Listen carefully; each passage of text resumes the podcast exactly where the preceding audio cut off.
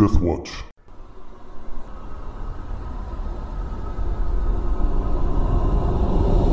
Welcome back to Cradle of the World, a Dungeons and Dragons 3.5 slash Pathfinder First Edition campaign by Death Watch Productions. Now we will rejoin our heroes uh, at the end of last session. Graham was walking back to the village on the surface of the ocean, being followed by a pod of orcas without a real understanding of how he got out there. Um, Fenrith had cast Word of Recall after the world collapsed on him and made it back to the home of the heroes. Um, Casimir had made it out of the complex that was collapsing and down a staircase to a beautiful silver door, which he opened that led to a large room, and Rohan was trapped deep in the earth, wriggling through a tight tunnel, barely wide enough to fit through. He had reached a point where the tunnel angled sharply down into water and then sharply again after 10 feet. He cast dancing lights so he could see and on, uh, and now he will have to decide if he's going to risk going in the water. But really, what choice does he have? First, we'll uh, introduce our heroes, starting with Chris. Hi, I'm Chris. I'm playing Casimir, Hero of the Rock, and uh, I'm ready to play. Hi, I'm Travis. I'm playing Graham, Hero of the Sea, and I've had some time to think. I'm going to join this pod of orcas rather than face the shame of yet another Graham failure, even though it was an evil wizard. But I have higher wisdom now, so it hits me a little harder. And I'm Justin playing Rohan, Hero of the Sky, who is, you know, strengthening his crippling fear of tight spaces right now. And I'm John playing Fenrith, Hero of the Flame, and I'm going to start looking for replacement heroes since I'm the only one to survive. Okay.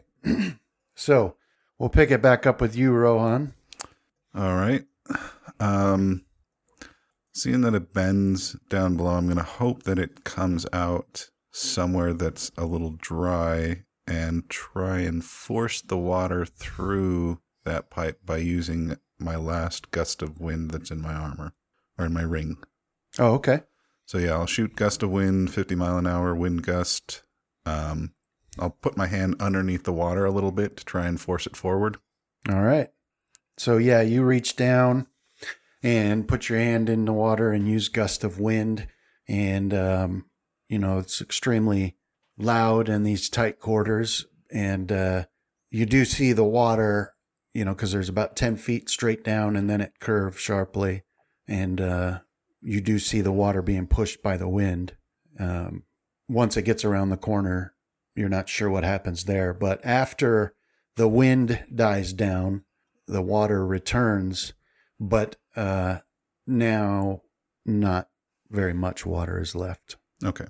So, so the section that you're looking down doesn't have any, and just a little bit comes to that corner there, um, where you would turn. All right. So I'll use the the rest of that round to start wriggling my way down. Okay. All right. So you wiggle, you know, through here. You got to squeeze really tight, and then you come to that sharp corner, and um, so we're gonna have to get some sort of roll from you to squeeze and turn the proper way to get in here. Um, well, I've got an escape artist that I could try in the tower. Yes. You need to start carrying some personal lubricant with you at all times if this is going to keep happening, Justin. Are we going to get on the topic of elves and self-created personal lubricants? yeah. Is that a topic? I think we've had those discussions at some point. That's- All right. So as you are squirming down there, so wait, I guess that's the question. Did you want to go ahead? Well, you can't. You, you have no other choice. So yeah. So you squirm down there head first, and you know, no matter how heroic you are, your back only bends back so far. So the way you've got to get in here is um, facing up. Yeah. So now you'll be having to pull yourself um, with your head facing the direction you're going now. Okay. But you do manage to get there, and you can see uh, when you crane your head back. Um, you're not you're not really able to get into a good position to see very far. Okay. And I do still have dark vision on. Uh, it should last a little while longer. Yeah. But yeah. Yeah, it's just a matter of the angle. Okay. I'm still holding it together. Yeah. But yeah, I'll keep uh, pushing my way forward, scrambling to try and survive. Okay. All right. So you start, you know, squirming your way in that direction, and um, that's what you're doing. And then we'll go, um, we'll go back over to Fenrith. So, if I remember correctly, um, I healed myself a couple times and then started walking out of the uh, home of the heroes. Yeah, yeah. Full one had uh, confronted you with the spear, but when he recognized it, it was you, he's like, "Oh, glad you're back." All right. And you, so had, you, you, yeah. I will uh, do another channel energy and continue walking. So I'm going to be heading in the direction of the the uh, rock cliffs. Do we have any horses in this village? I don't know that I've Mm. ever. I think it was just that mule, right? yeah. Okay. So yeah, I will just continue on towards the rock cliffs. Okay. That is my All right, turn. so yeah, you heal yourself, and then you start heading off in that direction. Now, um, you know, you guys weren't in that temple very long at all, so it's still storming outside. Still real bad rain, thunderstorm. So um, you're dealing with the weather, but you start heading off in that direction. And then Graham, Yeah, one of the things I thought is I have this language uh, sitting in my head from those old hero memories is that I might try to speak Aquan to these orcas and see if they respond to it. oh, okay, There's a little meta knowledge coming into it because I know whales are supposed to be pretty smart as far as mammals go, but I'll just give it a shot. See if I can. I'll be like, hey, you guys stay over there and I'll stay up here. We're good, right? But I'll say that in Aquan okay. or shout it probably. All right, yeah. So you shout down at the large shadows underneath you. Um, they respond in common. We're just here to help you, Graham. And if I do strike up a fen- friendship, I want to come back onto the village straddling a couple of, you know, a foot on one whale, foot on the other, Yeah. like holding the fins. Force them to beach themselves. Yeah. And just go right up there. but there is no evidence that they understand you. They haven't they haven't made any threatening moves towards you. They just seem to be following. Maybe you should uh, like clap your hands together in kind of a floppy motion and maybe uh, make a kind of a barking noise at them. well, it was just a outside chance, so I'll, I'll keep hustling along over the top of the waves towards the land. Am I seeing it now that I've traveled for a bit? Or I just still have the memory of where it was from. Yeah, you still are Okay. too far away to be able to see. I guess we're still going in rounds, aren't we? Yeah. Um Yeah, so they're not making any moves against you. And then Casimir. So Yes, you sir. you had opened this door and um, you could see a large room on the other side of it, and so that's where you uh, enter. All right. And um, so now, as you enter, and you get a better sense of the of the room, you can see that this was a uh, fashioned room, um, carved out of the stone somehow. All right. Um, but it's got, um, you know, it, it, the ceiling is like 60 feet, or I guess in this case, 40 feet. And um, it's got, uh, so from where you are, you've got 100 feet to the other side. And as you step in more, you get uh, a, a look at the rest of the room. It's basically a perfect square Okay. And it has uh, pillars, three on each side, that rise to the ceiling, and so they've been they've been carved, you know, beautifully. But at one point, you can see that um, they were just carved out of the stone of the room rather than put in, if that makes sense. hmm Let's see. The other thing of interest about this room is there's a large throne on the north wall with you know steps leading up to it and, and that seems to have been carved out of stone as well and then on the opposite side of the room from that throne there's a massive door and that's the only thing that you can see as you step in All right. I'll uh, kind of keeping an eye out, make my way across the room over to the other large door. Okay, so this door is um, much wider than the one you came in, but it's also built that it's the same style, like a double door um, with its intricate carvings and scroll work on it, and uh, also made of a strange silvery metal.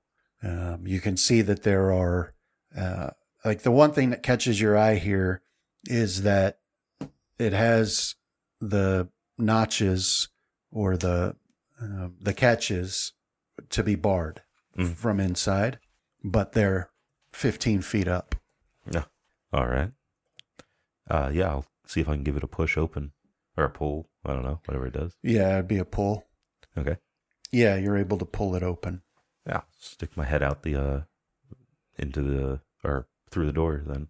All right. So, what do you see as you pull that door open? First of all, um, you realize that the door fit so perfectly that um, that when you open it, air rushes into the room from out there, and you smell um, sulfur Mhm. faintly coming in. And uh, you look down that hallway, and you can see uh, that the walls and the floor are far too smooth to be natural, and it has sort of a um, well, uh, like a um, like a steeple at the top, that sort of shape to it. Okay. Um, but from where you're standing, and what is your you have what dark vision? Yeah, dark vision and see invisibility. All right. So for dark vision, Sixty feet. okay. So yeah, so you can see that there is nothing but straight hallway for sixty feet. All right. I'll uh, start jogging down it then. Okay. All right. So um, after about a hundred feet, it branches sharply to the left. All right. And as you look around that corner, you see uh, another large metal door. All right. Yeah. Let's uh, jog up to it and see if I can open it. This one is barred from the inside. The bar is 15 feet up. Okay. This door is 50 feet high and also shaped perfectly to match that, that pointed ceiling. Uh, also with the intricate scroll work on it. But do a linguistics. Alrighty. There you go. Okay. So looking at the um, the scroll work and the carvings on this door, you um, you know, first instinct is well, it looks just like the others, but something catches your eye, and then as you look at it, you see that it it's markedly different. And what you're seeing here is um, something that looks much more like the uh, dwarven rune magic that you've encountered before. So you don't know a great deal about dwarven rune magic, except that it is a magic and that it follows its own rules. But um, but you can tell by looking at it that this is related to that. What you're seeing here. All right. And so it's up to you. Like you can see that it's barred 15 feet up with the thick um, bar seems to be made of the same metal. Um, but with that roll, you can make some sense out of what you're looking at here if you wanted to spend the time. Okay. Yeah, I guess I'll start uh, deciphering or attempting to uh, some of this dwarven Okay. uh, runes. All right. So you're going to look at those. Um, uh, Rohan. So you are wiggling around uh, along this tight tunnel, and then your uh, head bumps into stone as you're brought to a stop. And you can see that it angles sharply to the left. What what is your left? Okay. um, yeah, I'll kind of twist around until I can make the bend around the corner and then continue pushing forward. Do you want another check? Um, no. Okay. No, we don't need one, but you um you twist around in that direction and you squeeze through and finally manage to get yourself straightened out and um you crawl along this tunnel. Uh I mean it seems like a long time, but you know, probably only 15 feet Okay. and then you uh, then you reach an opening and you can see that it um, exits into a wide uh, an open space Okay. Ooh, yeah. I finished that last burst in a panic. okay. Yeah so you burst out of this um, hole and in what turns out to be the floor of this um, open in chamber that that you find yourself in. Um, and it's clear that the floor at least used to be part of a room. Now whether that fell from somewhere else or was always here that's completely um, unknown to you but looking at the floor you can tell that it was uh, made to be a floor Okay. so you can see the you know the mortar and the flagstone you know a lot of it's been damaged by the rubble but as you squeeze yourself out of this hole into this opening and you've got a space probably about 20 feet in diameter Okay. um, at, at first glance there's nowhere to go from here because of all the rubble um, but that's where you find yourself as you pull yourself up and dust yourself off Okay. Yeah, I think I'm going to spend a round just kind of rocking and holding myself as I try and get over the experience of almost being buried alive again and the ability to move in more than one direction. Okay, catching your breath. And then Fenrith, you're moving along to the west towards um, the entrance to that temple. Yeah. And so from the home of the heroes, um, you know, it's pretty much a straight shot um, along those rocky cliffs to reach that point. And uh, with the storm still battering you and the wind still blowing, you're not like visibility is very poor, and obviously you hear nothing but the weather. Um, but you can see well enough to uh, keep your footing on the on the stones as you make your way in that direction. But it'll take you a while to get there. Yeah. Figured it would. Okay, and then Graham. So you keep moving along, and you've now reached the point where you can make out uh, some light up ahead. Okay. It's still storming. It's raining pretty bad, but um, as you look, to, you know, towards the village now, you're starting to see. Um, you're not sure. It, it seems to you like it's probably the like from the lighthouse Okay. but uh, at least it's from the general area of the village. And so, you know, you're not, you know, far away now, probably three miles or so. Um, then the orcas are still following you, but they're not bothering you. But let me get my, okay, do a perception. Nicely done. Should have done that in the tower, though.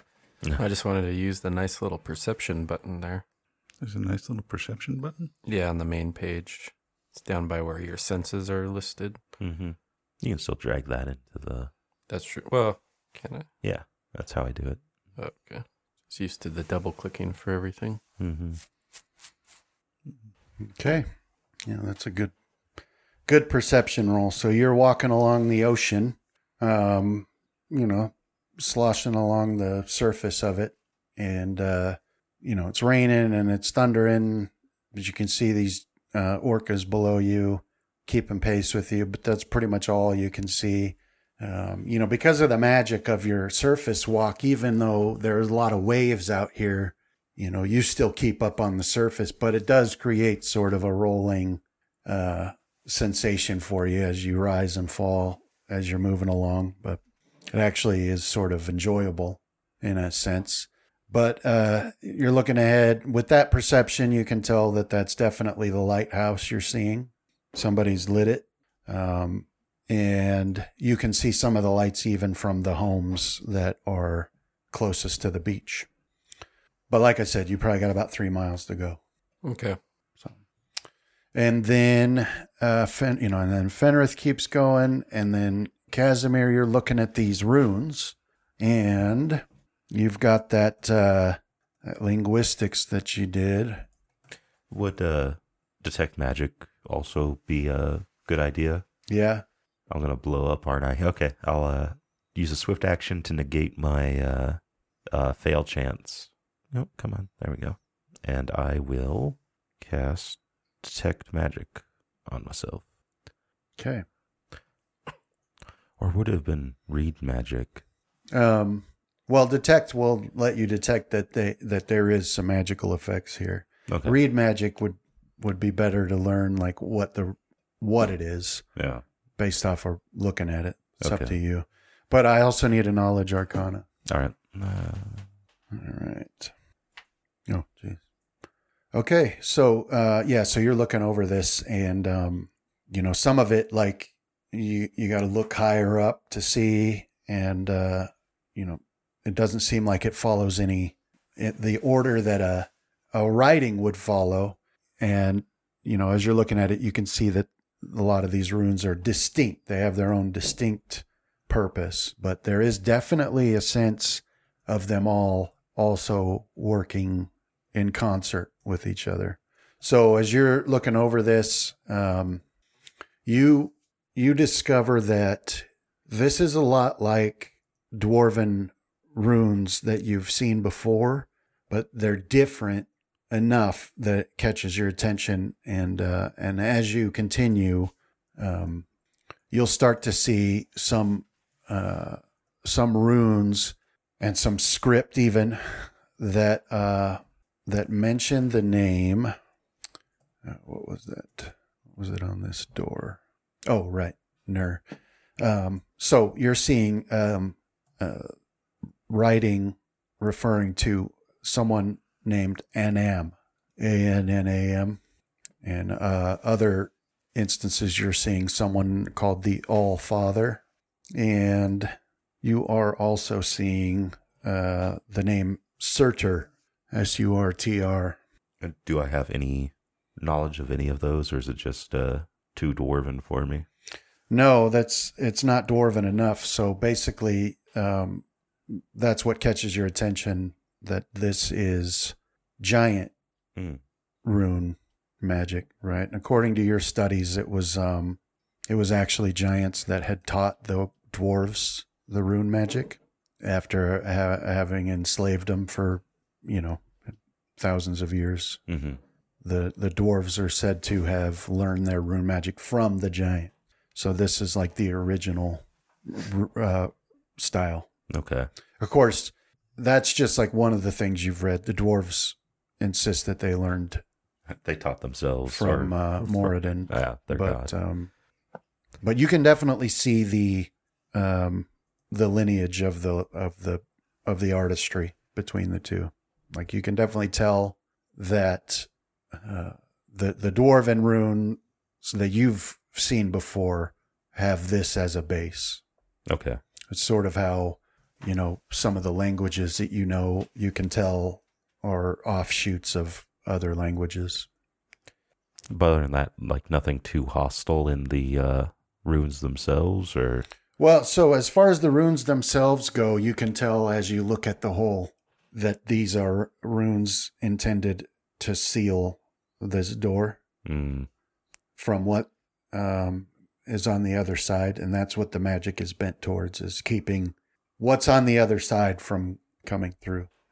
great. So, um, but anyway, so you've been looking at this for a while now, and as you're looking at over this door, um, and you've picked out those names and started to associate the runes with their meaning, and uh, as it becomes more familiar to you, as you continue looking over it, you can see that um, there was a uh, so, some sort of collaboration between um, the giants, uh, either the All Father or either Annam or Surtur or both, and um, uh, Tarcellus. Okay.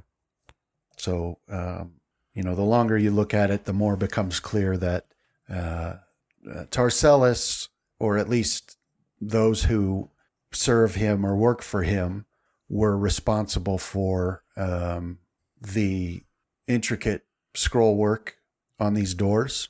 And they obviously owned the property. Like this was their land. Mm. Um, and from what you can tell as you look it over, either Annam or Surtur or both, it's hard to tell because there's like a antagonistic bent to some of the some of the story that you're picking up here. Hmm. Um, but they were responsible for the runes themselves, Mm. and uh, an unknown third party was said to have fashioned the doors and provided the the metal for them. Mm. So that's what you've determined so far. It's been, but there's more. Okay. But that's what you've determined so far. And uh, Rohan, you're sitting up and you're catching. You finally caught your breath and you're looking around, and the fear's starting to slip away now that you've got some space around you. Yeah. Uh, but as you look around, you see that um, whatever this place is, it's entirely encased in rubble. So you haven't given it like, you know, a serious search, walking around and looking, but just from what you can see, there's nowhere to go from here. Yeah, I'll uh, cast another dancing lights and kind of spread them out around the room in a way that will illuminate everything and start the process of, you know, knocking on various walls, seeing like testing rubble and seeing if there's a a way of, you know, if there might be a weak point that I could try and push through again. Okay. Uh, you you cast this dancing lights and send them about, but at that same time, you hear help. Okay. Um, do you need a perception check to see if I can pinpoint the location? Um, yeah. Okay. There you go. Okay. So um, it's pretty easy to tell where it came from. So you can head over in that direction, and you can Okay. see that the, um, you know, that whole section, well, basically everywhere is rubble being held up by the pressure of other rubble. What it Mhm. looks like, all right. And uh, but as you go over there uh, to where you heard that voice, you, uh, you know, on the other side of a large uh, piece of rubble, you see a man laying on the floor, that, well, laying in the rubble. So this is a, um, you know, m- probably the same mage that you were battling up before the collapse happened. I'm gonna draw my knife. No. Okay. Um, so you can see that he is trapped. Uh, most of his body is free, but his left leg, all the way up to mid thigh, is stuck in rubble. And he's obviously in very bad shape. All the rest of him, too bumps and bruises and bleeding from half a dozen cuts and scrapes or whatever. And, you know, he's barely conscious. So he's not really even looking at you as you step over, sort of in your direction. Okay. Um, yeah, I'll try and move a little more stealthy as I approach him. Because mages don't need to be completely free to kill you. Okay. And then once I'm close enough, I will rush him and try and slit his throat. Okay. All right. So you, um, you know, you're moving over there stealthily, and you can see him. He's sort of like slowly moving his head from side to side, um, and he says, "Help!" And one more time, you know, in a raspy, parched voice. But he doesn't seem to, you know, he's not looking at you. He doesn't seem to have noticed your approach. Okay. Yeah, I'll attack Coup de grace. Yeah, if possible. Yeah. yeah, it'd just be a coup de grace with your knife. Mm-hmm. Okay. Yeah. So I mean, he doesn't really even notice that you're there, and then you, you know, Jab the dagger through his eye. yeah, stab him through the eye, and you know, gives one you know, jerk, and then he's still. Okay. Um, yeah, then I'll start searching his body, see if there's any anything on it I can use. Okay.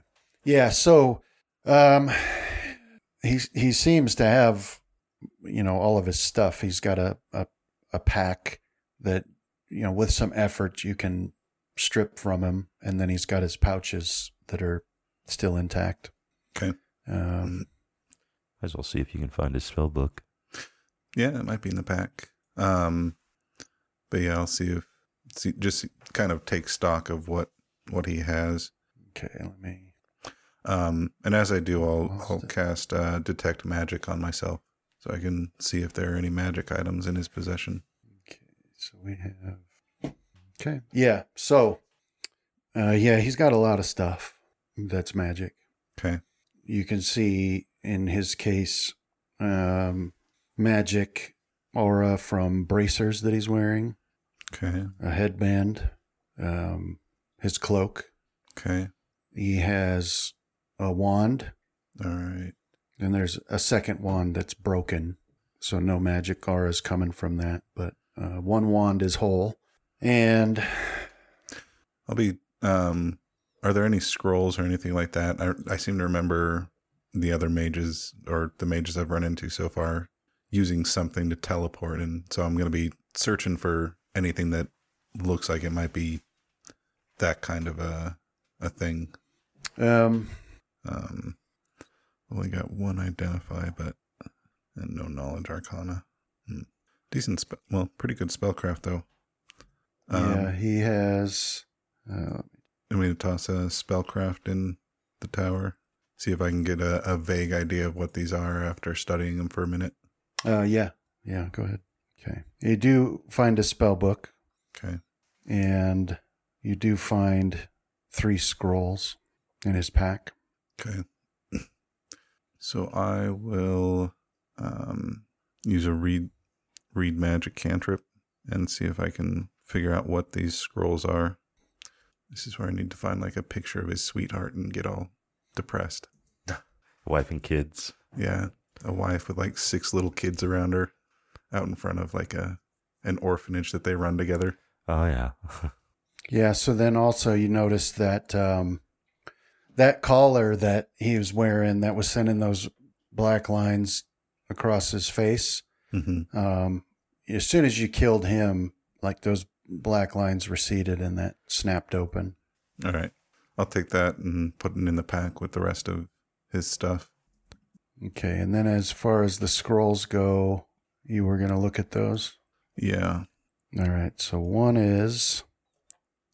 So one of them is a scroll of. Um, let's see. That one would be pass wall, Ooh. and then the other another one is um, forceful hand, Okay. and the last one is uh, secure shelter. Okay. So I will put these in your inventory.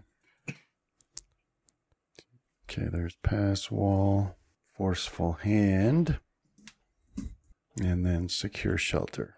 So that's the scrolls you find on him. Okay. Those are some pretty high level spells. Yes. Okay. So I'll put I'll just put the rest of the stuff in your inventory and you can identify it as you get time. Okay. Um, I I do want to use my one identify spell um to identify the wand, Okay. and I'll keep the broken one just in case we can put it in the gnomish thing and repair it. I don't know, man. It's starting to make threats. Yeah, but everything that we run across makes threats to us. I mean, these people showed up out of nowhere and immediately threatened us. yeah, that's kind of rude. Okay, so the wand is a wand of heightened hold person at fourth the fourth level. Okay. Okay. So I'll put that in your inventory there. All right, so yeah, so he's dead and you've grabbed um like the stuff from him Yeah, and then I'll and then including his spell book. Yeah. that'll be a good one to add to our collection at home if I make it back. uh, and then go back to what I planned on doing before I was looking for thin spots in the wall or or any place where I might be able to sense something on the other side of the rubble, an opening. Okay. So all that stuff's in your inventory now. and then uh so you're just gonna go around Yeah, kind of knocking on walls, you know, um, and listening, see if I can hear somewhere where it either sounds echoey on the other side or if I shift rubble a little bit, see if any kind of opening starts to open. Okay. All right. So yeah, so you go around doing that, trying to look around, do a search or Uh, perception, sorry. perception in the tower. Yeah. All right. Okay. so you find two places where, you know, just poking around, looking through the spaces, tapping on things, you find two spaces that you think lead to an opening that you could move through. One is, you know, like chest level, and the other is um, the ceiling. What what constitutes the ceiling of this chamber here? Okay. So it'll be you'll have to decide. Oh, and but also I should say you you are pretty certain that moving the rubble out of the way in either place is going to lead to The cave in. a cave in. Hmm. So, you know, you'll have to pick one or the other because you won't get a second chance at it. All right. And then um uh Graham, you can see the beach now. So you, you see the docks, you know, where the boats are, the fishing boats are. Um, you're close enough that you can see those now. You know, it's still storming, but you can see the beach and you can see the, you know, the lighthouse up on the cliff and some lights coming from some of the areas of the village. Okay. Well, I'll just waltz on to the island like I live there. Okay. So roll your perception. All right. So, uh, which path would you like to take? Uh, which part of the island did I come in on? You're Like by the hero house? yeah. I mean, you're pretty much by the boat docks, so like you can see the hero house up on the cliff there. Yeah, and there's like a switchback set of stairs that go directly there. Yeah, I'll I'll go with those. Okay. All right. Yeah. So you go that way. So you walk across the beach and you get to that and you start uh, moving up that um, those ramps, essentially, um, that are staked into the cliff wall. And when you get to um, about the middle, you are looking up above you and you spot three figures moving stealthily up the ramps. So it's hard to get a, a look at them, you know, because of the angles, but, you know, but you do know that there's three of them up there sneaking Okay. up the ramps. Um, well, I'll finish uh, climbing up, but I'll go stealth as well and uh, just try to get closer to them if I can so I can see who they are and what they're about. Okay. Yeah. So as you get closer to them and there's no sign that they've detected you, you realize that they are goblins. Are they wearing like the uniforms that we're, we've been seeing recently or? Mm-hmm. Okay. Yeah. And they're carrying like the muskets. All right, so I'll wait for them to continue on to where I can like fall in behind them, Okay. and I'll start picking them off. I'm so proud Why? because you're following my lead. Well, you ambush Even if like you weren't there. Yeah. Okay. I tried talking to these goblins. Yep. Now it's time to go full murder hobo on him. We have a home though. You can be a hobo without a home, can't you? Or with a home? Hmm. We're not often in our home. I think that's Yeah. a good. Uh, Probably lots of hobos claim they do have. Okay. Yeah. So in pretty short order, now that you've got a target, um, you, you get up to the point where you're pretty much right behind them. Yeah. So I'll um, sneak attack them, plant my dagger up in the prime kidney meat, hmm. try to muffle their their cries. The old stab and cup, a hand around the mouth. Not that not that they will be crying out as Christopher Lee has instructed me, Mm-hmm. but also just so I can, if they kill him in that one hit, then I can uh, ease him to the ground.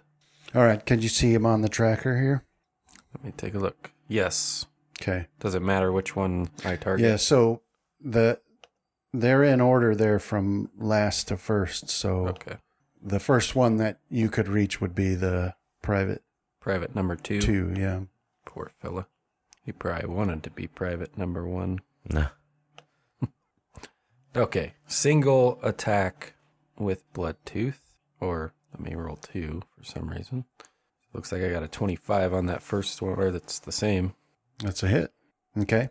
So how did you want this attack to go? Yes, I went in in his back Okay. and then uh, wrapped my other hand around his face. And if he dies, you know, I'll bring his body to the ground. Yeah, so he definitely dies.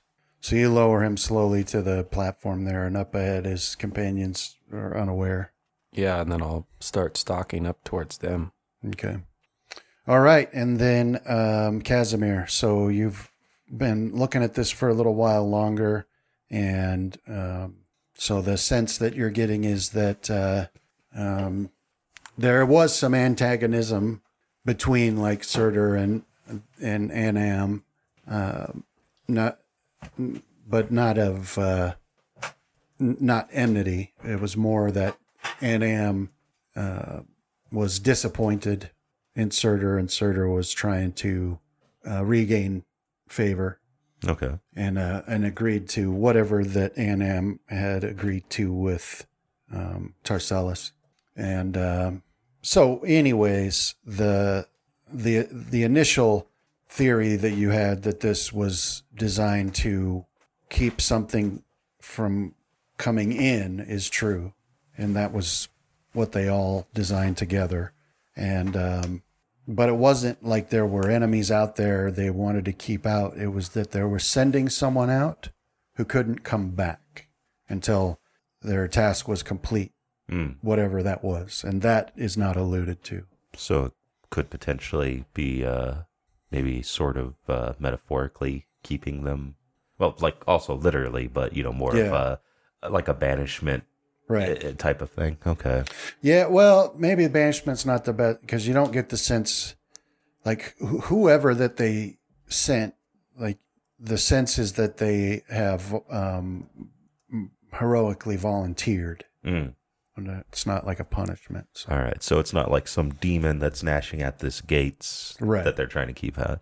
All right. Um, I'll try to uh, unbar the door and open it and explode probably from dwarven runes. Uh, yeah, no, they don't. They don't explode, and the bar, despite its construction, is. I mean, you gotta like, you know, shimmy up there Yeah. to reach it, but um, it provides almost no resistance. It's it's incredibly light. Then I'll try to treat it fairly uh, respectfully. I'll set the bar down up against the wall or something, and then give the door a push or a pull. Um, yeah, so you pull it open, and uh, as soon as you do, both heat and light assail you um, in a blast, and uh, and you look out and you see uh, a massive, endless, seemingly endless space, um, all of it lit by the dim glow of uh, you know flowing lava. And basically, uh, so what you see is you step out, is you're looking out that door, is there is a path that's like 50 feet wide, and it's not, um, it seems to be natural, and it, and it sort of moves this way and that, um, generally in the same direction, but you know, sort of like a snake shaped path that um, it's it's very wide, but on either side is you know a drop into uh, glowing pools of lava. Fun. Yeah. All right. I'll uh, start uh, kind of jogging down the uh, winding path then. Okay. Hopefully I can get out of here. Yeah. So uh, you go out into this um, open space and you start moving along the path. And as soon as you reach this path, um, as soon as you reach the point where it begins, and on either side is a drop into the lava. You find a corpse Hmm. on the ground. So this is a um, this is a very large orc, but it's dead, uh, dressed as a warrior. Um, it looks to have been killed by a uh, massive sword stroke right through its chest. Um, there's not really an indication when that took place, like the blood's dried and Hmm. You know because of the heat. There's a Desiccation Yeah. occurs. Okay. Uh, is it in the uniform of the uh, soldiers we've been encountering? no, no. Any uh, markings or symbols on there that? Uh, Uh, well, this one has a um, like a large brand on its forehead. hmm. Um, this particular one has a um, well, it's just like a fist, Okay. like a mailed fist. And so, the only other thing of note is that it is um, equipped quite well for an orc. Yeah. Like its its armor and weapons were very well made. All right. Um, yeah, I'll uh, leave it there and continue on. Okay. All right. Uh Rohan. Or I mean Fenrith. So you have been moving along these cliffs and do a perception for me. You want it into the tower, or do I use the button? Yeah, the tower. All right. Uh so you're moving along and the wind is, you know, blowing the rain and there's thunder. Uh but you're moving along quite well along these cliffs towards the um, entrance, and then you see a um, in in uh, in the light of a lightning strike, you just happen to see a large shadow on the ground of something passing over you, a large uh, bird. But when you glance up, you see as that light fades, it's pretty high up there, but as that light fades, you see that it's definitely not a roc, uh, but it's much bigger than any bird you've ever seen on the island. Okay. Um, all right. If it doesn't seem to have noticed me, then I'll continue going. All right. And then, uh, see, you continue along some more, and then you see another one uh, when the lightning flashes. This one, uh, it could be the same one. It's hard to say, but it, it's lower, closer to the ground than the other one was. But uh, you are able to detect the uh, uh, unmistakable metallic sheen to this one as the light reflects off of it before um, before it's dark again as the light fades. So this one um, looks uh, it's smaller than your rocs, but still enormous. Oh, what? Uh, I mean, is it a is it a bird? Can I tell that it's an actual bird or not? Yeah, I mean it's definitely a bird. metallic bird. Okay. Um, let's see. So I will. Uh, I'll pull a coin out. Well, hmm, I don't know if I should do that. Pinpoint where I'm at. Um, I mean, I'll I'll just try to, yeah, keep uh, keep as hidden as I can, uh, while moving. Okay. It's gonna be horrible. All right. Yeah. So, uh, I mean, there's, you know, not really places to hide in this terrain, anyways. But you, um, you know, you're doing your best to try to stick to the larger boulders as you move. Um, but uh, you continue traveling along, and they don't, whatever it is, doesn't bother you, and you don't see it again. But you're about a mile away now from where that entrance was. Okay. All right, Graham, the next one. Did you want a new stealth roll? Yeah. Okay. All right, I commando stock up to that one and uh, repeat the action that I did in the previous turn. Yeah, go ahead and make your roll. Okay, that's a hit.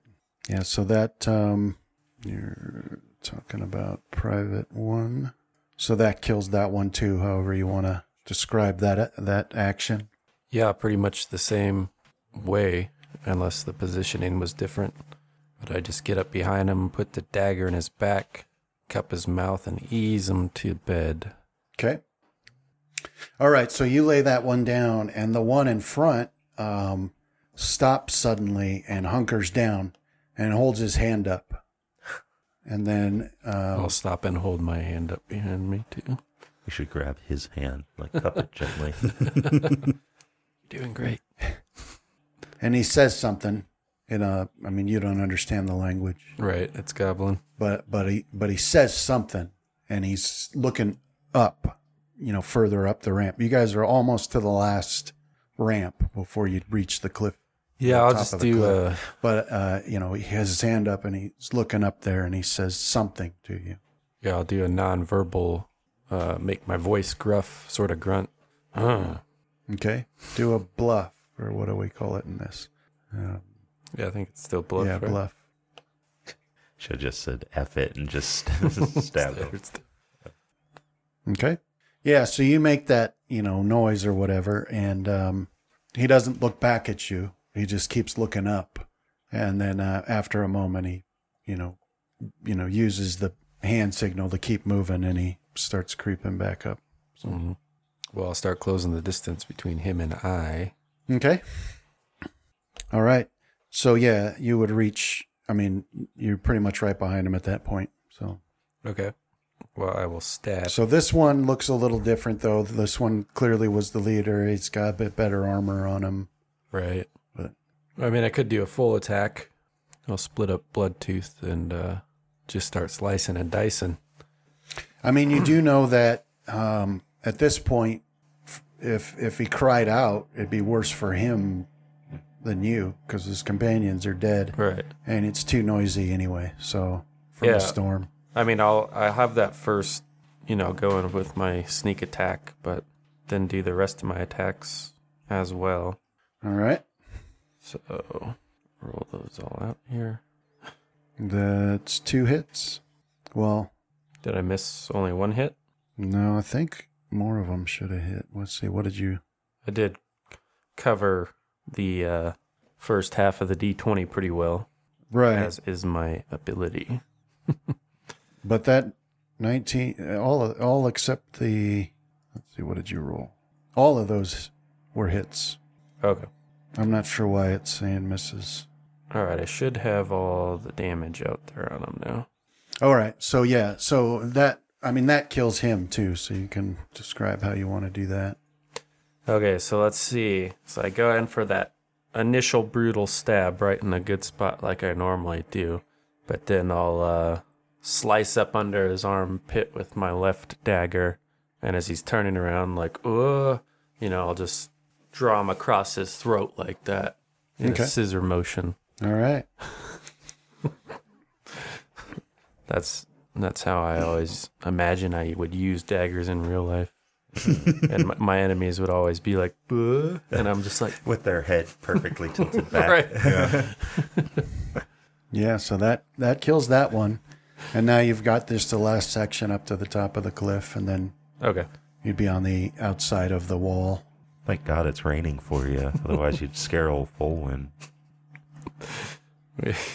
It wouldn't scare him. He'd be happy about that. All right. Mm, more and then, bodies uh, to bury Rohan. in the garden.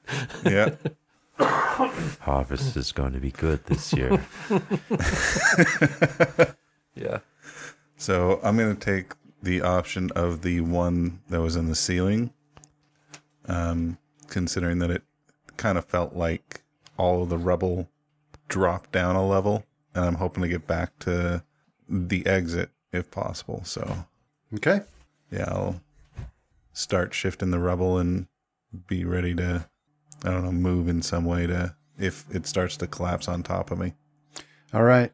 Uh, yeah. So let's get a um, reflex save. Reflex save. Okay. So you you know you get up on on top of some rubble where you can reach that area that you were looking at, and uh, you know it's like all of the weight of this stuff basically being held by a you know fist sized uh, piece of stone at the very top there. Um, so you can sort of look at it and gauge when I pull this out, this is the stuff that's going to fall. And so this is what I need to do. And, you know, as, as it turns out, your guess was pretty accurate for the way that things were going to happen. So the danger from above was not so bad. Most of the stuff up there was smaller, but you knew there'd be a chain chain reaction to bring the stuff on the sides that weighed a lot more inward. Yeah. And that's exactly what happened. But, you know, because of your quickness, you managed to move out of the way of the dangerous stuff, spring off of some of the heavier things and, and leap up into this opening that's been created um, at the top, which is um, perfectly square and worked stone, but uh, that used to have uh, a, like a ladder set into it. Most of the rungs are broken, but you do manage to get a hold of what's left of one of them, and it's enough Okay. to pull you pull you up high enough that when the rest of the room finally settles, then you can stand on the rubble. Okay. you Um, would definitely have been crushed, but now you find yourself, you know, standing there on relatively stable rubble, Rubble. with this uh, square shaft leading up. Okay.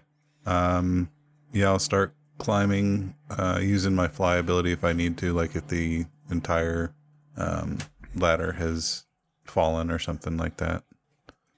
Okay. Yeah, so it's easy enough to get up there. And um, you don't know what the ladder was for, what used to be down there. But as you ascend, you reach a point where this branches in multiple directions, um, but but not up anymore now. You know the cardinal directions, or you know, but it's uh, pretty crazy to you how straight it all is Okay. uh, you know. But anyway, you reach you you you you ascend to you reach a point where it then branches off multiple different directions, and uh, from your standpoint, all of them look the same. So you could go, you know, if you if we use your your survival, let's say it's high enough for you to be able to tell what's north, south, east, and west, then you've got uh, you could go north, northeast, east, or um, west. Okay. Um, trying to remember. I think that the way we had come in was from the east.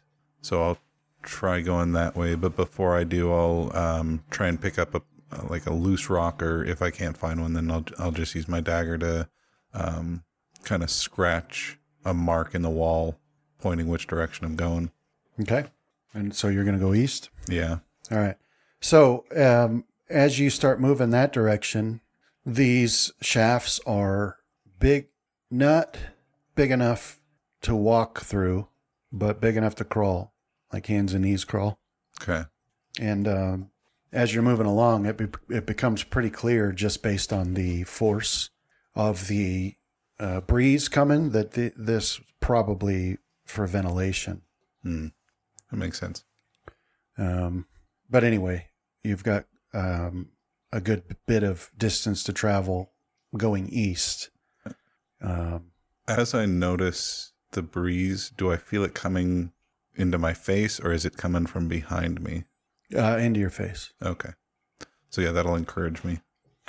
Uh, all right. Yeah. So um, you continue moving in that direction, and um, it's hard to say because you're crawling, but you gather, you, estimate probably about a thousand feet Okay. before you reach the end of this shaft, and then it angles sharply up. Okay. Um, is it an angle that I can? So you, yeah, you. I mean, you could, you can make the turn upward. And can I climb it without needing to like make checks or? Yeah, I mean the walls are smooth, but just the they're the perfect distance for you to like do that Yeah. thing we all did in the door frames when we were kids. You know? Yeah, spider crawl your way up. Yeah. All right. Yeah, I'll keep keep heading my way, hopefully towards freedom. Uh, well, and as it turns out, that's exactly what it leads to, and you um you start to smell the the ocean, and then you know that breeze is coming, brings uh, uh, brings that smell, but also water starts falling on your on your face as you move upward. And, um, you know, as you look up, you can see the blackness of the cloudy sky, night sky, and uh, you pull yourself out of this and find yourself on um, a cliffside Okay. Of the rock cliffs. I'm just gonna lay there for a few moments, just thankful to be out out of the this rubble, and then it's gonna start to dawn on me that Graham and Fenrith and Casimir were all down there as well. Yeah, that's true. So you, um, you know, this isn't like, you know, some sort of space that was meant for someone to be on. You know, this is the sort of space that that is for mountain goats. Yeah. So there's room for you to lay down and catch your breath, but I mean that's pretty much it. So looking up above, you've got another, you know, 300 feet to the top of this particular spire that you're on, and then you know looking down, the ground is out of sight because it's too dark. But Okay. so really, from where you are, there's really nothing to see except for when lightning flashes. Then you get a good view of the of the terrain, and you're uh, so when that happens, you realize that you're facing directly out to the ocean. All right. The village would be, you know, to your left from the way you're facing. All right. Uh, yeah, I'll slowly gather my wits and realize I need to head back and try and get help to maybe clear away rubble to help get the rest of the heroes out and uh, kind of shake off my own ordeal as I uh, enable the fly ability to get up to the top of the cliff and start start my way back. Okay. Um, all right. So, Casimir, you continue along this path. And um, so you're standing there looking at that corpse, and then you move along. 10 feet later, you see that the entire ex- the entire surface of this path that you're on is covered by a massive rune um, 10, 10 feet tall and as wide as this Hmm. path is Mm. Uh, can I get a read of what the rune is, or is it uh, just kind of obscured because of its height? Yeah, so um well, yeah, you can get a sense that this is um uh, well, let me make a Yeah, th- this should be a healing rune. Okay. Well, I guess we can test it out. I'll. Uh, uh, was it's blocking the entire path? Yeah. Yeah. I'll. Yeah, I mean there's no way not to not to cross it unless you fly around. Yeah. So I'll climb up and start walking across it. Um oh, sorry, it's not I mean High. it's set into the Okay. floor, but um but it's it covers the entire I see what you're saying. floor. So All right. Yeah. So I'll just uh, begin. I'll, I'll take a couple cautious steps first, and if I'm not immediately turned to dust, I'll figure I'm good. Yeah. All right. So you start walking across it and you don't turn to dust. Um, once you reach the midpoint, it flares like rune, runes do when they're triggered. And, uh, you know, so it's a bright orange light flares up and, and com- you know, covers you. But it, it, um, it doesn't cause any damage. It heals all, all of your wounds. Okay. Nice. And, uh, then right there on the other side of it, like literally a step off the other side, you see a pile of corpses. Uh, I'll uh, jog on over to them and check out what they are. Yeah, so um, it's hard to get the story here. It's just multiple corpses, but um, all of them are dressed as though they were warriors, and all of them have been killed by um, some sort of massive blade, is is what it looks like. Um, so you've got another orc. This one has um, a totally different brand, uh, and on the back of its head instead of on the forehead. Uh, this brand is like a mailed fist holding arrows. Mm, okay. Um, let's see. You also see a um, what you're pretty certain was a hill giant, but the head's gone, um, sliced cleanly off. Also dressed in much higher quality armor than a hill giant normally should have. Um, and there's no way to get a sense of, like I said, when they died. Um, but based on the the markings on the ground, um, dried blood stains. There's evidence that this pile, at least, uh, that some of them were dragged to this pile and left there, Hmm. and rather than having all died in that same spot. But uh, so yeah, you've got the orc, um, and then what you're pretty sure was a hill giant, um, just based on the size and its body. Another th- one is of a si- uh, it's a little bigger even than that um, that you haven't encountered before. This one had two heads, Hmm. And uh, it has been sliced in half vertically from between those two heads to the waist. hmm So it's laying splayed with one half, you know. Um, so that one's dead. Um, you see a naga, Okay. the the full the full snake kind, is in that pile. Uh, there is a um, halfling. Ah. Um, you know the interesting thing about the halfling is that uh, that halfling was killed by its throat being cut, but like as you you're staring at this carnage and this you know pile of bodies, it's like the that halfling's throat was cut exactly enough to kill it. Hmm. you know like like perfectly the exact amount. Not too much not too little Graham was here. I was gonna say you're probably thinking, did we come through here? um, so you recognize those um, there's some more though there's um, Splitting it in half sounds like a Fenrith thing. there there are two humans in that pile Are they branded like the orcs or do they- no they don't have any sort of markings like that um, they're just um, both of them dressed in full plate uh, that didn't stop whatever blade was swung at him. but uh, then there is yeah so i said two humans right Mhm. Mm.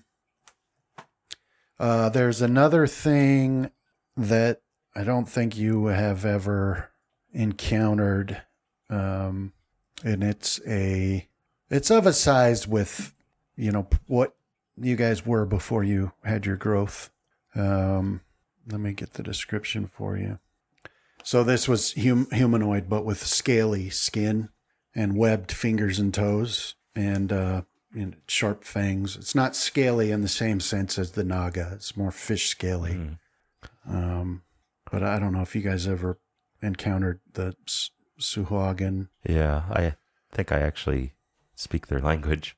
Yeah. Uh the, the like uh yeah, like I probably wouldn't recognize it because I fig I was there was like way when we first started, uh it was like part of like a backstory for like the hero of the roc like type thing that I was dreaming up. Mm. But it was uh there was a hero that fought them like in Oh, the past is what I was going with. Yeah. But yeah, so yeah, we've never actually encountered them. um, yeah. So that's what you see there, and then um, Officially. that's it for the corpses there. All right. Uh, am I gonna have problems getting around them? Or? No, no, no. There's plenty of space All right. because this path is like 50 feet wide in general, Okay. so there's plenty of room. So Yeah, I'll uh, take a quick uh, look, make sure there's no other markings uh, on any of the other ones other than the orcs. If there isn't, uh, I'll just continue onward. Uh, yeah, no more markings. Okay. So yeah, so the path continues on, and like I said, it's a sort of a snake, snake-like shape to it, but generally in that same direction. And you notice there is a slight incline to a very slight incline as you move along, um, and everything is still lit by that glow. You can see it, you know, when you look down, you can see lava down there on the. Um, there are points at which whatever mist or dust is or haze is in the air parts enough that you can see like a the wall to this cavern where you can see lava flowing down the wall from somewhere Mm. and um, you know from time to time you can see that but generally you're not seeing a lot of other features to this cavern but uh, you move along another uh, 100 feet and uh, you reach a point where uh, the path widens out to a plat, uh, you know, a, a, a clearing of sorts, uh, a roughly circular in shape, about twice the width of the platform. And on here, you can see a lot of uh, evidence that people camped here. So there are um, tents still set up, um, picket lines uh, that don't have any beasts picketed to them, um, but um, sections of the floor that you can see had uh, been used for uh, cooking and you know building fire, as silly as that seems in this area. And uh, then on the other side of this, the path continues along. You don't see any corpses in this area, but there are a few tents that are still like a lot of them have fallen down. Is there any tent that would be uh, uh kind of like higher up, like a higher class looking tent? Maybe like someone who would be running this. Yeah, I mean you you can see a couple that um, the ones that are still standing are are those type because they're higher quality Mhm. materials. So so you can see that whoever had set those up uh, was a person of means at least. Mm. So Oh, I uh, I think I'll try to detour over to one, see if there's any like documentation, like or like battle plans, or try to get a feel for what they were, what was going on here. um, all right, let's uh, do a perception for me. There you go. Nice. Okay. All right. So you do one of them, you know, probably the nicest of them, and uh, certainly sized for something much larger than you. Um, and so you step into that, you know, pavilion essentially, and you you can see giant sized furniture, um, like a full bed and that sort of thing, a desk. Uh, but there are uh, writing implements and parchments and paper on that desk. And so you move in that direction to look at those. And Graham, you've made it to the top now, and so you can you can see not too far away the gate through the wall of your house. Okay. Well, I will approach the house cautiously to make sure there aren't more goblins about. All right, do a perception. Yeah, there's nothing, nothing around of any note, nothing dangerous. Is the gate normally locked? Not for somebody like you. Right. Yeah. well, I'll get through one way or the other. And then isn't Fenrith here? No. I think he's I'll- marching to the uh, Oh, uh, rock cliffs. too bad. I was gonna say I'd run in. Hopefully he'd be sleeping. Start taking his breastplate off. You don't have to do this anymore. Yeah, no, that that effect is long gone. Does it ever truly wear off? The effect wears off, but the The longing, the anger that he didn't give him the breastplate still remains. and that he smacked him a couple times. Yeah, Yeah. so when you uh, when you get up to the house, you can see light coming through the bottom, you know, the windows from the bottom, and uh, you know when you step in, Fulwin is there, um, and he he says, "Oh, hello, my lord. It's good to see you. I feared the worst when when Fenrith returned alone. Ah, Fenrith's made it back. Hmm. He has, but he he set out immediately. Well, where did he go? He moved went west again. All right. Well, thanks for the information, Fulwin. hmm Would you you, like any- some food? Yes. Yes, I've made some food." What have you made? uh, a delicious stew with bread, fresh baked. As soon as Fenrith appeared, I started baking it. I have some cheeses and nuts, and here's some wine. And he hands you a goblet. Well, I just need a small bit to to eat on the run. hmm So Can't Well, pass here- that up. So he he nods, and then he hands you. Uh, he takes the wine goblet and then hands you a wine skin. Says, "I've filled this," and uh, and he hands you like some cheese and bread. cheese and bread. Uh, if any of the other heroes arrive, tell them I've gone west after Fenrith. I will, surely I will. Please be careful, my lord. It's almost time for me to kill you. Nice try, Fulwin.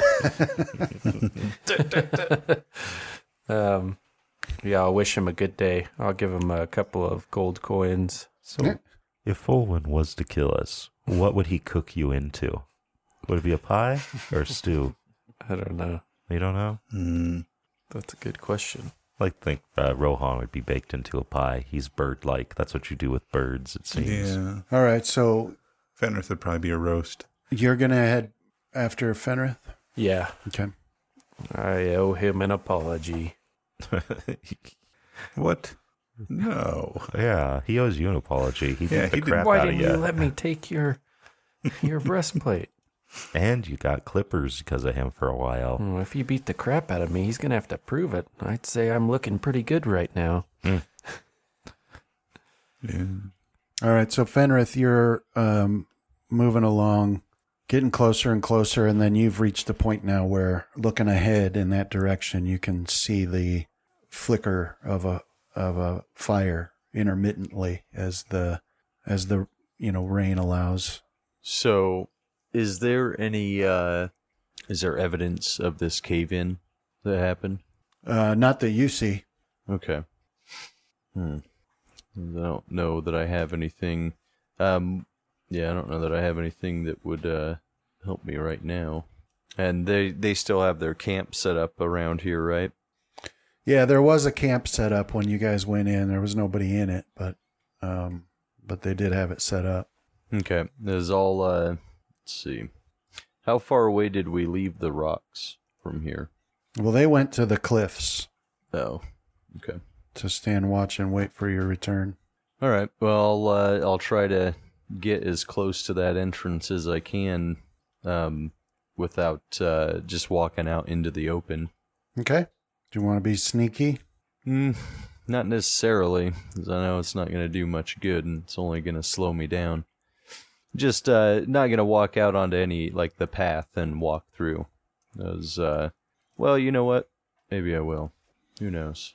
Yeah, roll roll your stealth anyway. Are you capable of getting a negative stealth roll? I've always found that's the funnest.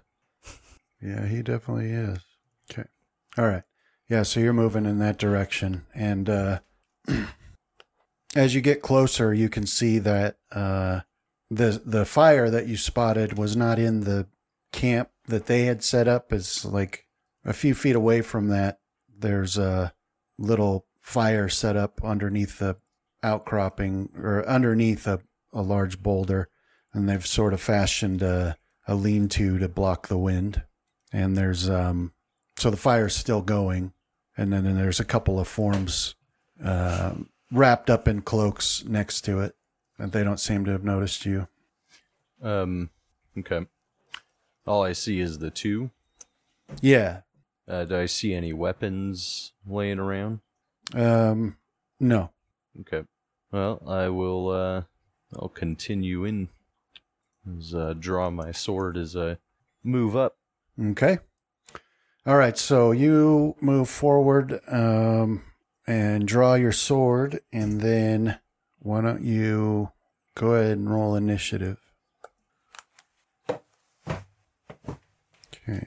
All right. So you move forward. You draw your sword, and they don't seem to notice you. It's too loud, and the storm's too heavy. So um, now we've gotten to where you're 30 feet away from them, but they haven't noticed yet. So what would you like to do?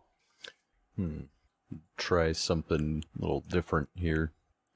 Um, I'm gonna cast darkness on uh on like a, a coin or something or a rock, and uh like toss it uh not right out in front of them, but off to like off to the side, more as a uh, like a distraction, right?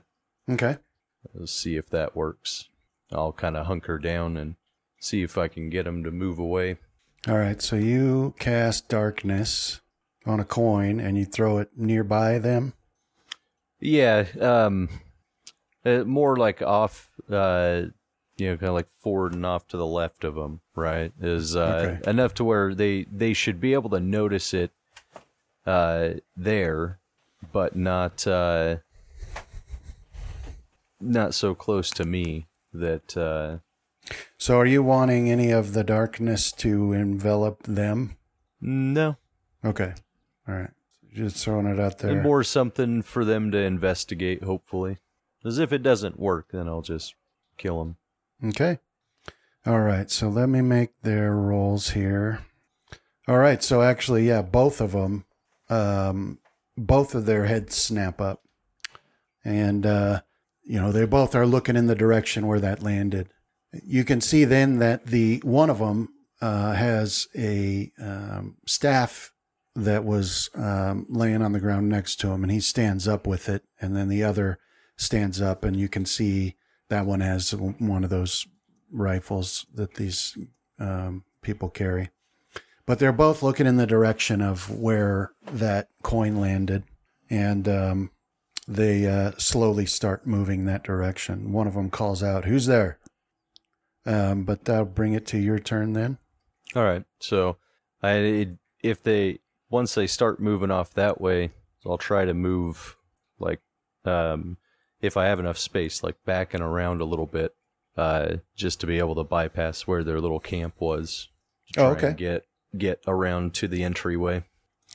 All right. Um, go ahead and do another stealth. okay.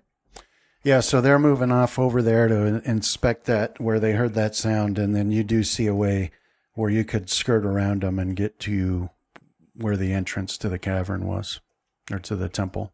Okay. As they'll I'll go start going around that way then.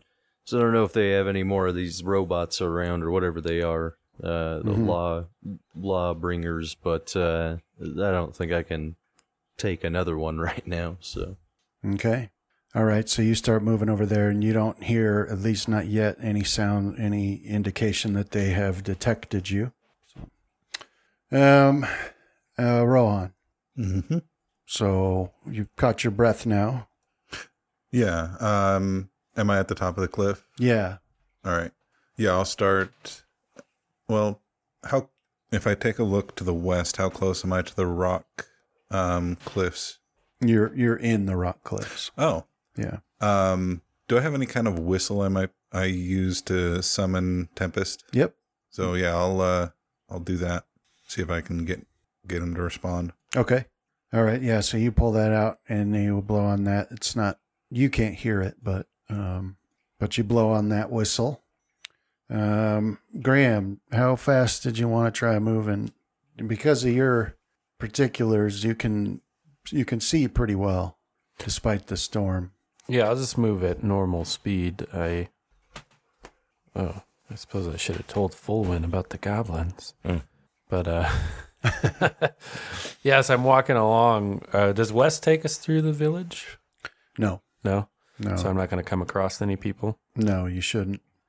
Well, in that case, actually, maybe I'll divert to the village and issue a warning that there's some enemy activity Okay. occurring.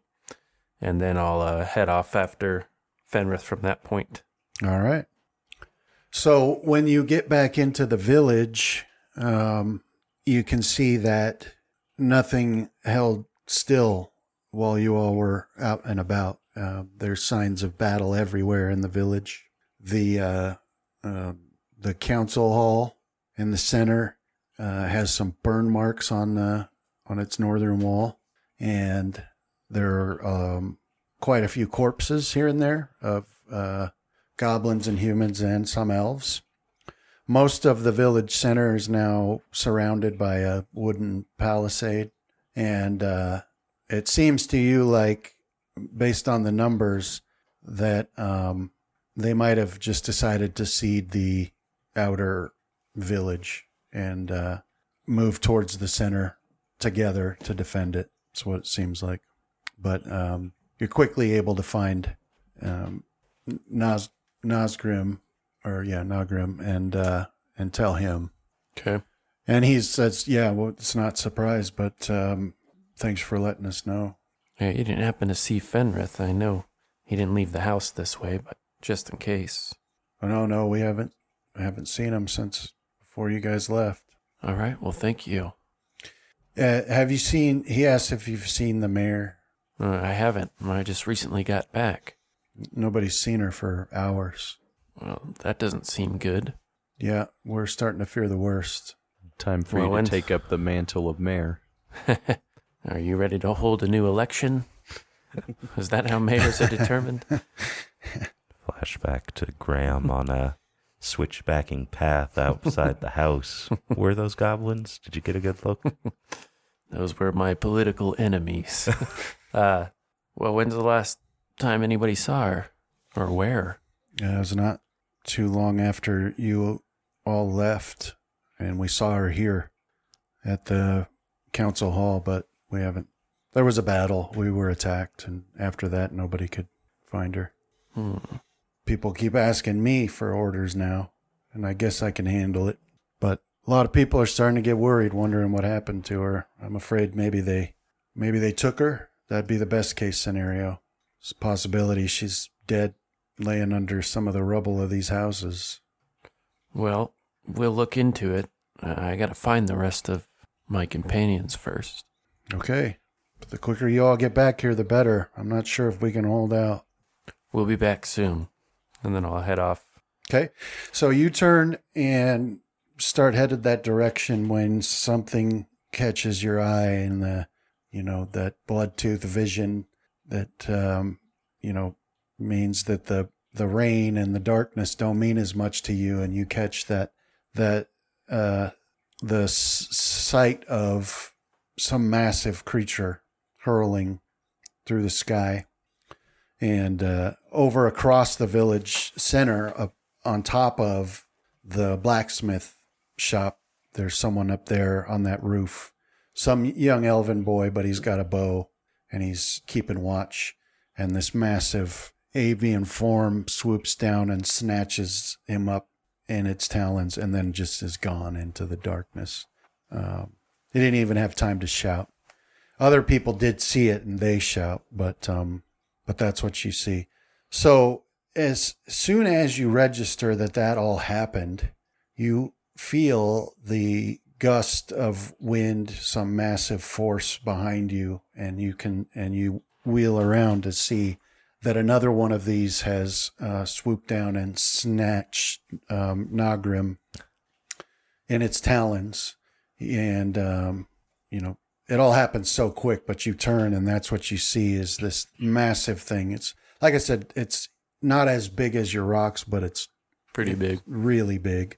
Um, slams into Nagrim with this force that you can feel in your chest, and then it thrusts, you know, its wings as if to take flight. But um, but in this case, uh, it it's it doesn't work out for it, and Nagrim snatches a hold of it and pulls it to the ground, and then he's roaring and he's you know swinging his axe into it. That's when you notice that it's it's like a metal bird, Oh, okay. like because there's sparks as his axe slices into, Into it. Um, and then beyond that, there's blood and bone, um, and it's like it, it's as big. Well, it's it's big as a house. You know, it's huge. So, like all of this force buffeting you from its wings and it's thrashing around, and Nagrim's, you know, screaming curses in a language that you don't understand, but he's slicing into it. Um, but that's that all happens within the span of two seconds. And how far away did I get from him? You're like 10 feet away. Uh, well, I'll help him since I'm there, if I can. Yeah, so let me so you know basically that's what you see and then you dart over but um you know you can tell already that uh, after the failure of its um you know its initial attempt to lift him off take off with him it's trying to it's now it's trying to get away um and it manages to uh slip out of his grip and take flight. And uh let's see. So it does manage to uh, Nazus. I'm sorry, I keep saying Nagrim Nazus. It does manage to get away and take flight, uh, unsteady wings, right, dripping blood, and uh, but you can see um, a lot of its feathers were left behind, and those like they're they're definitely made of some metal and they're extremely sharp. Oh, okay. Uh, and then Zeus, for his part, doesn't seem to be wounded from that, but he's definitely fired up now, you know, and he's, he's got the rage on his face. So, Oh, yeah, I'll clear out again. And he screams out, Watch the skies. and then and then he looks to you and says, We're gonna need your birds. Yeah, we left them back where we flew to, right? Mm-hmm. You better hurry back. There'll be nobody left here but me. That's okay. Plot twist. We abducted the mayor. as long as the village of Cradle stays, it doesn't matter what happens. to technically, people. we need the uh, elfish people. If uh, what is it? Because uh, they're gonna wipe us out. And if that happens, then Cor Coralon dies. Well, I'll give him my assurances that I will return as soon as I can, Okay. but I gotta find them first. And now I'll head west. All right. So west you go, and then Casimir, inside this um, tent, you climb up on the table. This was a writing table. It's got like all the giant sized ink and Okay. quill pen and stuff. And um, you know, taking up the the center portion of that table is a a, a leather bound book. Um, this is a uh, large book, and on the front of it, it says the um, the the Journal of uh, Threnzom, T H R E N Z O M. Okay. Um, I'll flip towards the end, like the last entries that I can find, see what was going on.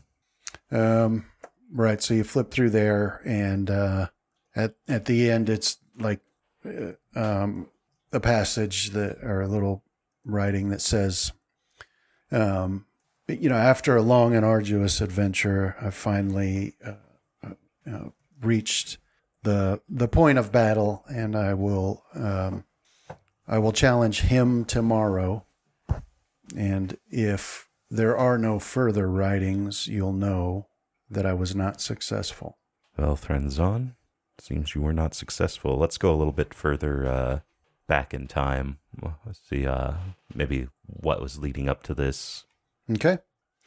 Yeah, so you thumb back a bit to see um, if you can get some more information. And then Fenrith. Yeah. Uh, you find that opening again that you guys had went in before. Okay. So I'll uh, start through there, try and make my way as close as I can get into that area. Um, so basically, you can make it through and then down the steps, but then um, at, as you get to the bottom and you look at the massive, you know, ba- essentially gate that marked the entrance to that is nothing but a pile of rubble now. And Rohan is lost for good. As uh, um, give me just a bit. Let's go on with somebody else, as so I can see if there's anything that I can might be able to try and do. Um, all right. So Rohan, um, you you blew on that whistle and you wait a bit, and eventually Tempest arrives, Okay. and she comes. You know, she she lands next to you, and says, uh, "Hello." I'll say hello. Have the other rocs seen their riders emerge anywhere, or been had any any sign of them coming out? Uh, no, nobody's seen anything. We were sleeping. Uh, I only woke because of the whistle. Uh, we must wake the others and have them start searching. Uh, the passages collapsed underneath the ground, and I managed to escape through one exit, but I, I've lost track of the others. Um, I'll go wake them immediately. I'll come with you, and then we must hurry to the village to gather people to help dig them out should they be trapped beneath the rubble. Okay. Yeah. So she, you know, bends down so you can get on. Yeah. So yeah, I'll climb on her back and continue hoping that the others manage to find some sort of an exit like I did. Okay. Though they'd be stuck on a cliff face if they did. All right. And then, uh, and then Graham's moving back, and I think that's a good stopping point for today. Okay. All right. If we go much further, then we'll have to go A lot all the further. way. Yeah. Oh man, thank you. Yeah, so we'll pick it up there um, next session with Ron going to wake up the rest of the rocs to do it.